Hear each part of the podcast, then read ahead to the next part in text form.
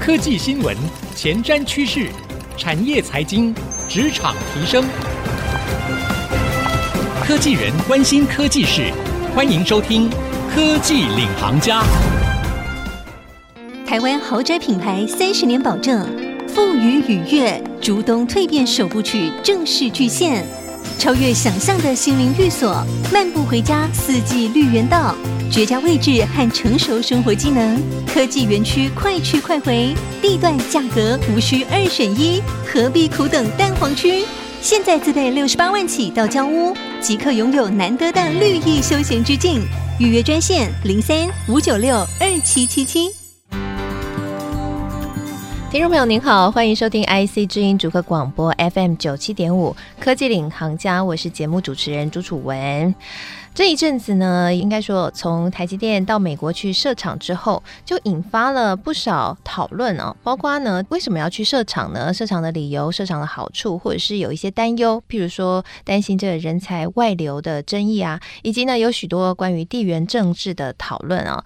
但是呢，也出现了一个大家的新的期待，叫做新东进的期待。因为我们看到也有不少相关的供应链的厂商也纷纷过去了。那这会不会是一股新的趋势呢？到底未来台湾的科技业会长什么样子？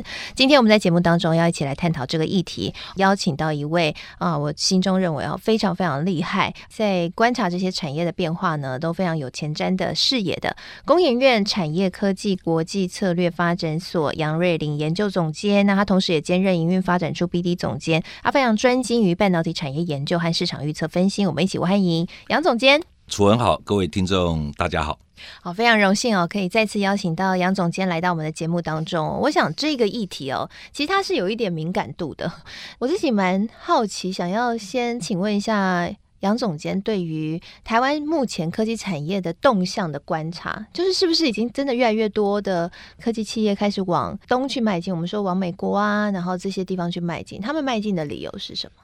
简单说，当然一定是有一种拉力，当然也会有更往前瞻未来思维的一些推力。OK，是。那其实拉力来讲，我觉得甚至要追溯到川普时代了，就二零一八、二零一九，我们都很清楚，二零二零年 COVID-19 哈，算是第一年那个全球半导体产业成长爆表嘛，一路延续到二零二一。然后晶片化造成很多的半导体产业的一些非常好的憧憬，但是不要忘了，其实二零二零年台积就已经宣布要到阿尔中纳设厂，意思是说，我们这样推算哈，我相信可能二零一九年他们就已经决定，是甚至二零一八年就开始在评估，甚至可能会更早。所以从这个角度来讲，哈，当然台面上很多媒体都有谈到，当初台积之所以到尔中纳设厂，蛮重要的一块是因为美国的国防工业的考量嘛。嗯，这个我想大家都已经有谈过了。那我的了解，理论上台积应该曾经还是有告诉我们的美国的一些好伙伴们，其实。即使是有国防的考量哈，在台湾从事一些重要产品的先进制造，还是可以去除掉一些国防的一些担忧跟疑虑啦。但是我的了解，美方那边大概有一些更重要、更特殊的考量，所以我觉得当初那个拉力确实是蛮大的。所以台积这样过去哈，确实是有让美方在国防的考量，确实是可以抹除掉一些一些疑虑了。嗯，但很重要的一件事哈。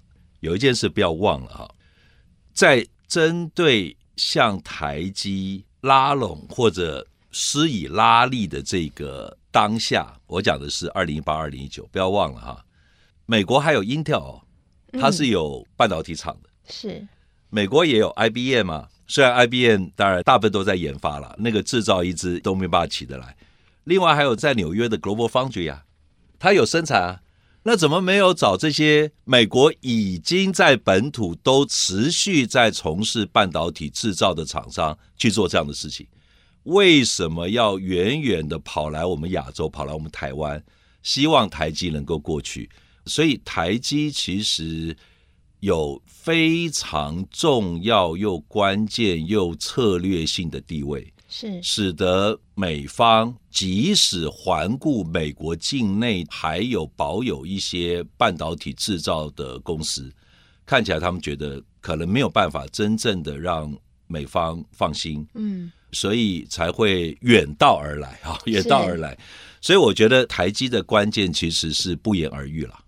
那所以，我常常在一些场合哈，我一直很确认一件事情，也就是说，美方他很清楚，为了要让半导体的制造哈能够不断的陆陆续续回流，重新建立美国在全球半导体制造的这一个环节的领导地位，我相信美方很清楚，他没有办法靠 Intel。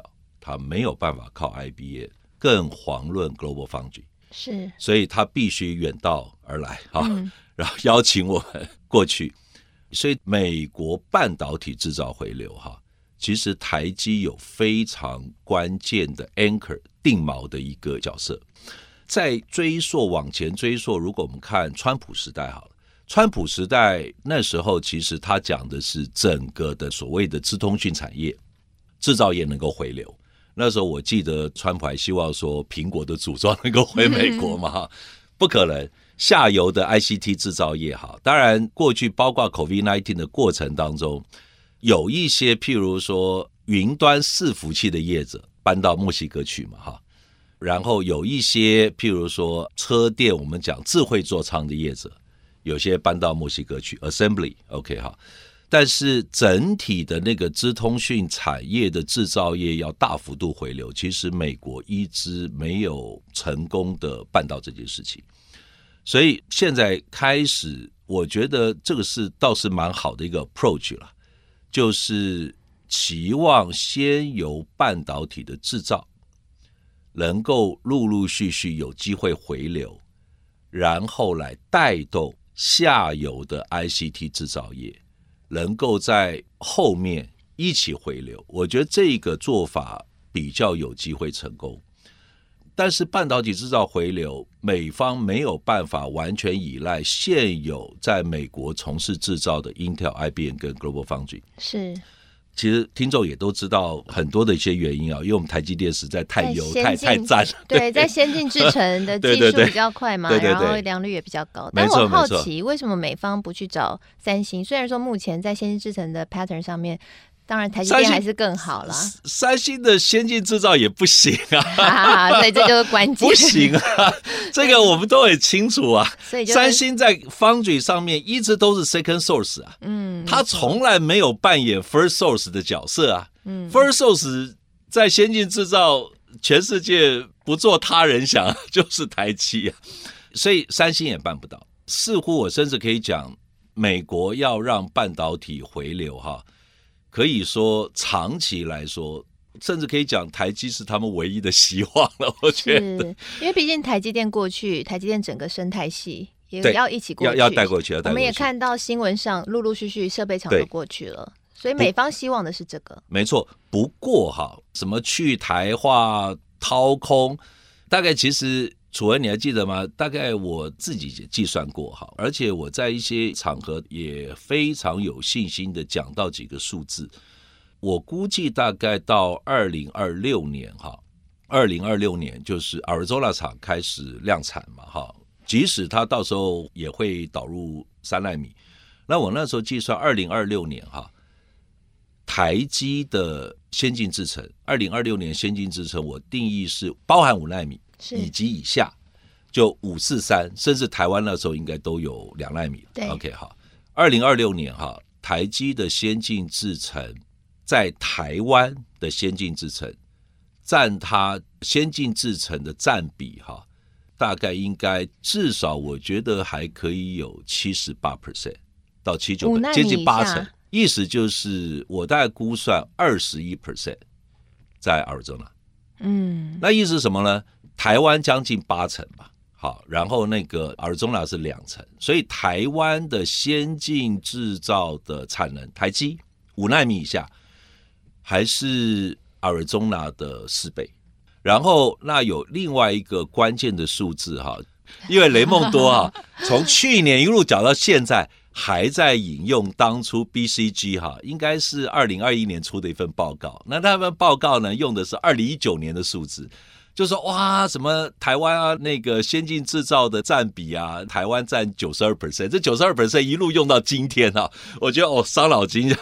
我觉得其实以今年来说，大概就会降低，因为 Intel 也有一些先进制程嘛，已经在美国落地了。嗯。然后我刚刚讲，如果二零二六年哈，台积 Arizona 厂哈，那个先进制程大概在台积整个先进制造的产能是二十一 percent 的话，再加上 Intel，再加上德州的三星啊，那时候其实大概就超过三成了，整个哈。那这三成哈，相对于二零一九年。全球先进制程在台湾是九十二 percent，到了二零二六年以后，哈，美国境内占全球的先进制造的比例，我觉得是有机会超过三成的，超过三成的。现在是多少啊？现在我觉得大概呃还是只有十几趴吧，所以有可能可以翻三倍。对对对，我我觉得是有可能的。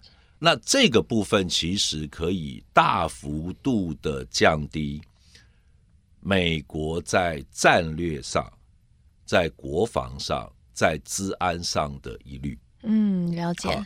而且这三层哈，我非常相信一件事情哈，Goldman Sachs 哈出了一份报告，他说 Arizona 厂他们预期一定会有 price premium。嗯，啊。报价会跟台湾不一样。我说哦，你终于写了，对啊，这样其实才合理，因为那边成本都比较高。我我我相信会了，我我相信会了。所以意思是说哈，我一直不认为美国会想要让所有的先进制程都搬回美国，不 make sense，他也不需要，因为台湾的先进制程呢，我们还要去生产给，譬如说可能手机的哈，譬如说可能甚至二零二六年。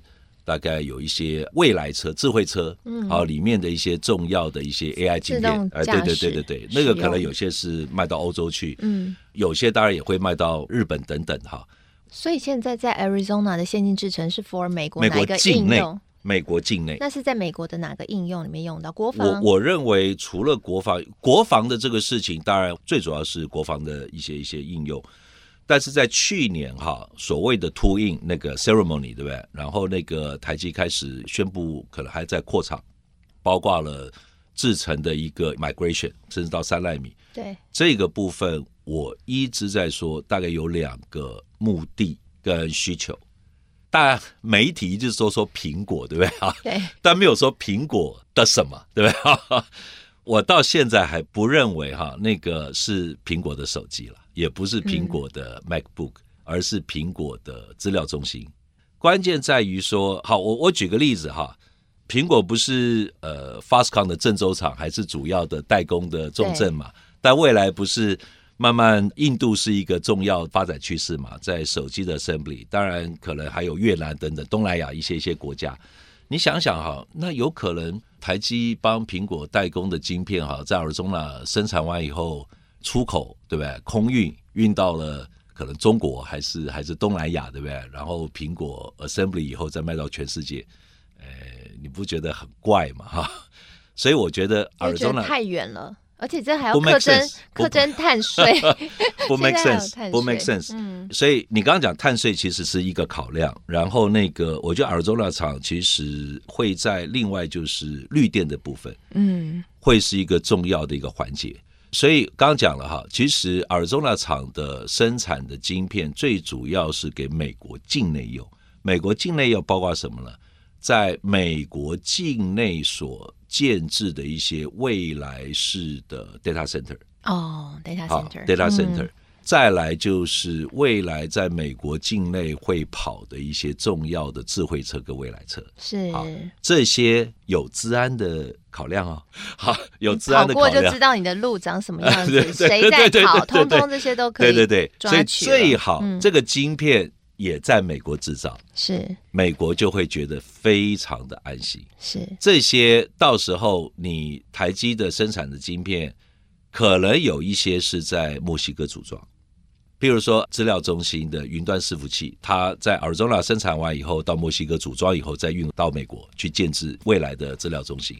另外，譬如说未来车，未来车里面的一些重要核心晶片，有一些的模组或者子系统的那个 assembly 可能在墨西哥，有一些是在加拿大，所以它尔多拉生产完以后，有些运到加拿大 assembly，然后整车再运回美国，或者是在那边生产子系统，然后到美国做最后的未来车的组装，然后在美国境内贩售。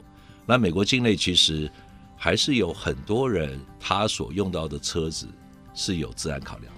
是自然考量的，好，所以这是我的我的看法。是好，刚刚呢，这个杨总监哦，跟我们分享了台积电呢到美国 Arizona 设厂，其实背后有许多不同的因素的考量哦，可能不是像我们在台湾大家讨论的那么单纯哈，单一面向，其中呢也包含了制造的芯片要怎么去应用。其实刚刚杨总监也帮我们画了一个。未来的蓝图哈，这可能未来是要做在美国当地可能会有资安考虑的相关的伺服器的晶片，或者是未来车的晶片。那也可能在整个制造的版图上面也会出现改变，因为可能就会直接在墨西哥组装。我想这呢，对于整个台湾的半导体供应链，或者说全球的供应链来说，会是一个很大的改变。那这样的一个未来趋势的转变，台湾这边已经准备好去应应了吗？可能会出现，还出现哪些变化？哈，休息一下，广告回来继续收听科技领航家。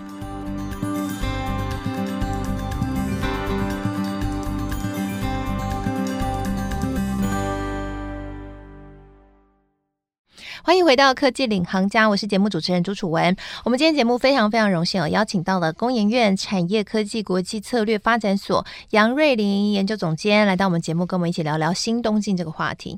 在上半集节目呢，我们一起剖析了。台积电为什么要到 Arizona 厂？除了我们在媒体上面看到的一些因素之外，有没有一些其他比较深度的在战略上面的一些不同的设定啊？或者是说，从美方的角度来说，他们在自安的考虑之下，可能会有的对于全球供应链的重新的设定？在下半集节目呢，我们想要更深入聊聊，其实美国可能在制造上面的走势，就像刚刚上半集节目讲的。在美国使用台积电的晶片，然后去墨西哥组装，可以去给未来车或者是伺服器来使用，那就可以确保美国的资安。那这个也跟现在很红的 AI 也很有关系哦，因为这些资料如果流出来的话，可能在 AI 的掌控，我们知道其实中国在 AI 的发展是非常非常的快速的，那这也给美方很大的压力嘛。那我们台湾其实，在中间做一个合作伙伴的角色哦。那如果这个趋势已经成型的话，我们现在台湾其实也看到不少的厂商已经开始往东进去迈进了，那可能它就跟呃我们以往看到台积电的生态圈有关。那这边可以有一个科技聚落。那在这样的一个趋势之下，台湾的厂商是不是未来过去的加速会越来越多？那你看到什么样的趋势？大家会在那边设立一个分部，然后或者是说整个供应链的运作都会出现改变？因为我们知道台湾科技岛，很多人说在台湾可以一站购足。那现在是会出现改变吗？好问题哈。如果讲到台积在台湾所建置那么完整的一个群聚的效益，跟整个环绕在台积，不管是竹科、中科或南科所环绕的这些重要的供应链的相关，不管是设备或者是维修相关的零组件、training 或者材料的这些厂商哈，其实有非常多元的公司，所以你刚刚讲到的不同的公司。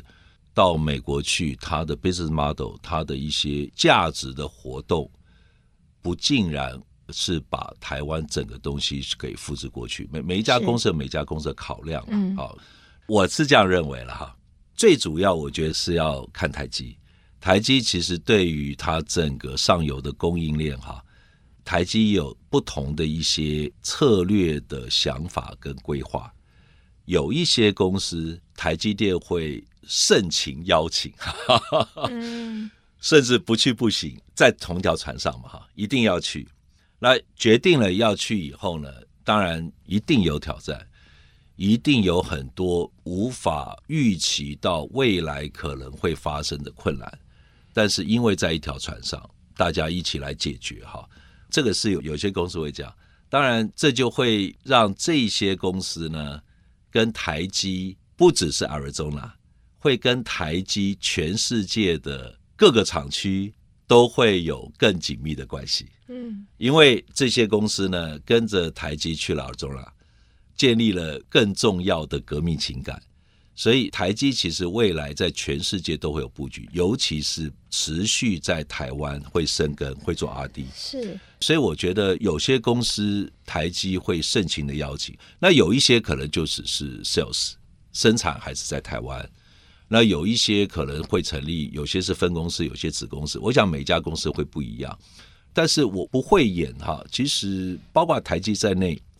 Arizona 厂未来都会有相当的一些不同层次的挑战会发生。美国也知道，美国不只是 Phoenix 好凤凰城，或者是州政府，甚至包括白宫，其实都很清楚。楚文，你刚刚讲到要设立所谓的科技聚落嘛，对不对？哈，对。呃，雷蒙多是说要设两个，第二个到在哪里不知道，但大家都觉得第一个应该是 Arizona 好，然后第二个是。要配合 Intel 在 Oregon 吗？还在哪里？不知道哈。但 Arizona 是是确实，但这个科技聚落，我也曾经在一些场合有讲到，我不认为哈，二零三零年之前，Arizona 厂的科技聚落能够做到像我们台湾的科学区那么好。我觉得二零三零年他们办不到，二零三五试试看吧，或许二零三五或许。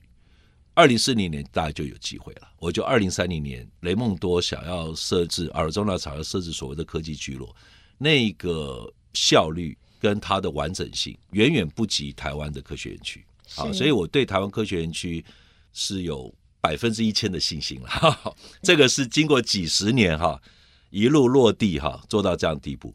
也就是因为这样子哈，所以二零三零年之前哈，我觉得雷蒙多其实他也知道有很多的挑战，而这个挑战我刚刚已经讲了嘛，他根本不可能依赖 Intel，Intel 在美国都已经做那么久了，供应链就是办不到嘛哈，所以他希望台积有一个定锚作用。我觉得几乎也可以讲，就是台积可能是未来哈要遂行所谓的雷蒙多的科技聚落哈。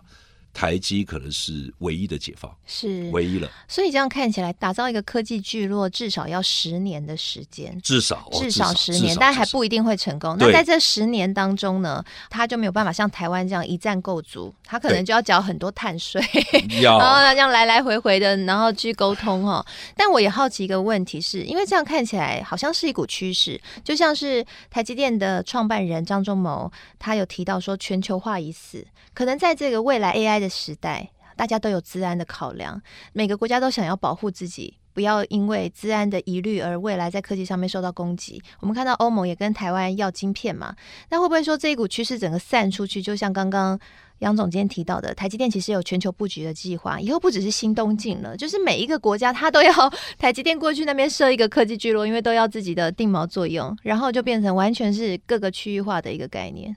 我自己我比较喜欢用再全球化这个字。哦，再全球化，reorganization，reglobalization，叫再全球化。再全球化的意思是，我认为未来十年、二十年哈，所谓的全球化哈，就是延续过去二三十年的这个全球化，一路在延续未来十年、二十年哈。台湾还是会持续扮演支应全球化的这个重要的一个根据地，也就是说。我认为台积电未来长期的先进制造或先进制程，应该还有七成以上会留在台湾。是，好，七成。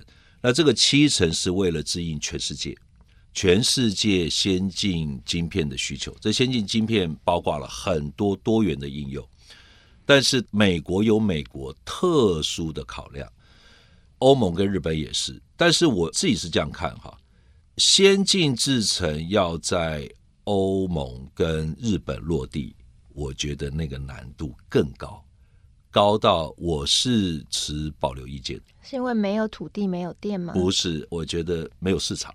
没有市场？日本怎么会先进制成有市场呢？嗯，虽然日本说他不是要自己搞两奈米嘛，他没有出海口，对不对？你告诉我，全球的高阶的伺服器谁是最大的品牌厂商？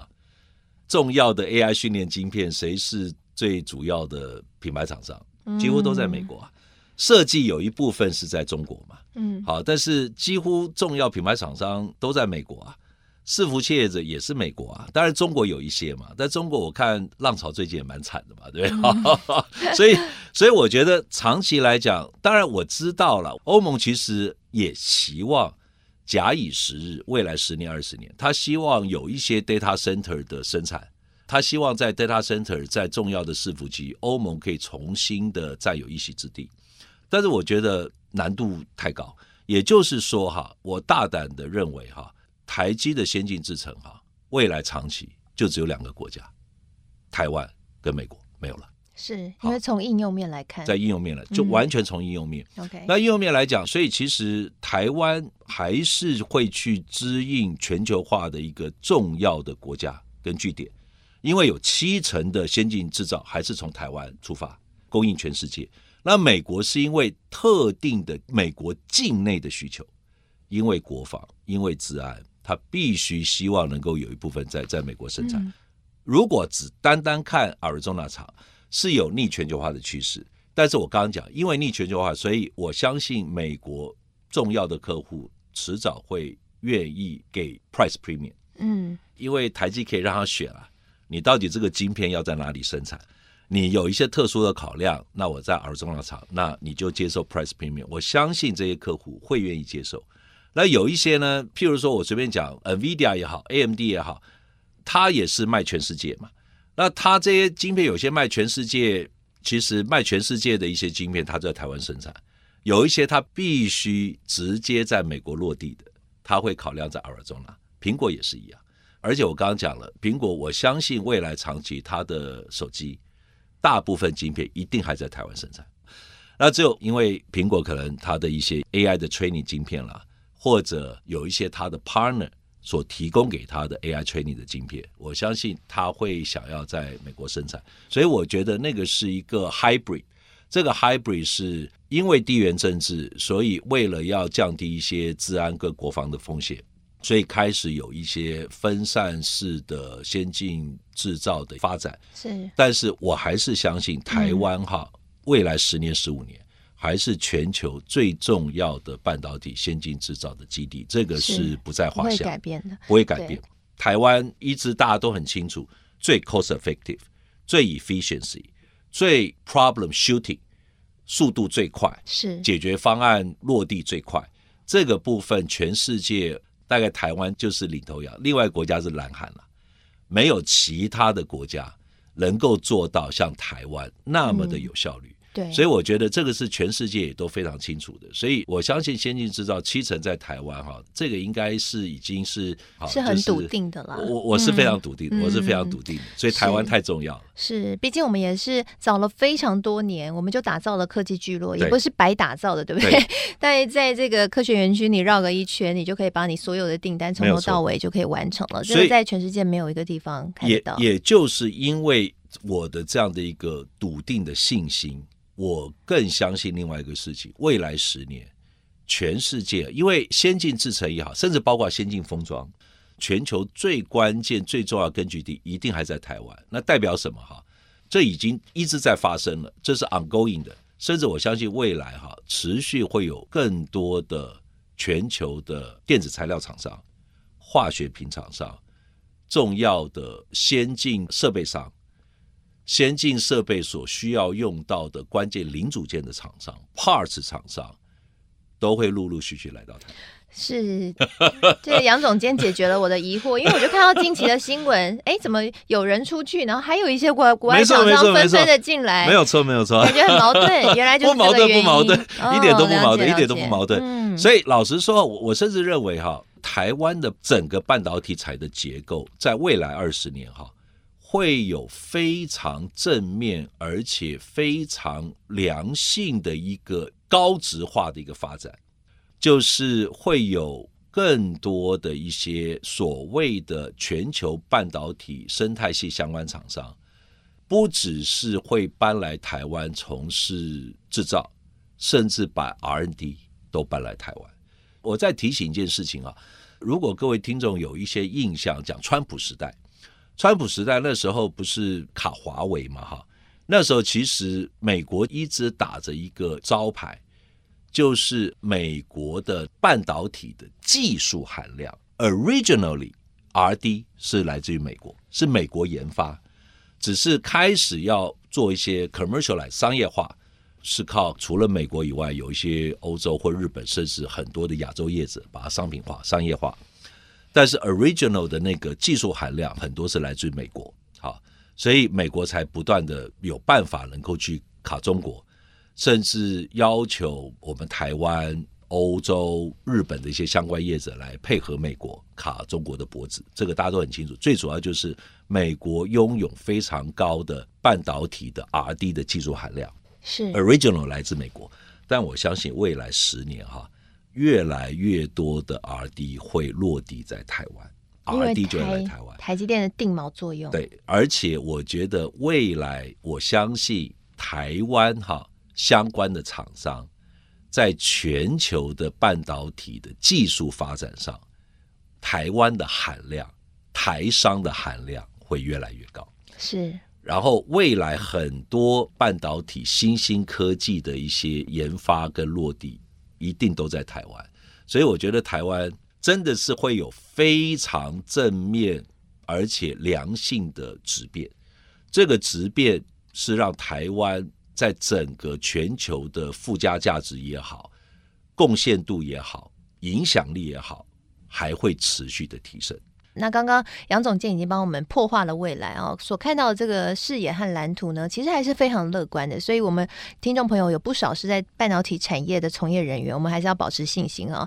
在要乐观，要乐观，要乐观，然后继续努力。重点是呢，就是好好打拼，把你脑中的构思在专利的上面哈，不断的突破。我们把研发的能量、R&D 的能量一起留在台湾，我想这是一件非常重要的事情。如果哈，楚文，你的节目有一些，嗯、如果还有一些是学生哈，不管是大学生或高中生，是。呃，快进来半导体产业！哎、对对对，欢迎啊，欢迎来到半导体产业，一起贡献你的脑力。对对对，我们才可以一起让台湾更好。真的真的，好，非常谢谢杨总监今天来到节目当中。好，谢谢楚文，谢谢大家。好，谢谢所有听众朋友。那我们现在的节目呢，除了会在 IC 之音组合广播播出之外，也会同步上到 Apple Podcast 和 Spotify。如果您喜欢我们节目，可以上到这些平台搜寻“科技领航家”，就可以随选随听我们所有的节目喽。谢谢您收听，希节目内容对您有所帮助我是楚文我们下次再会喽拜拜。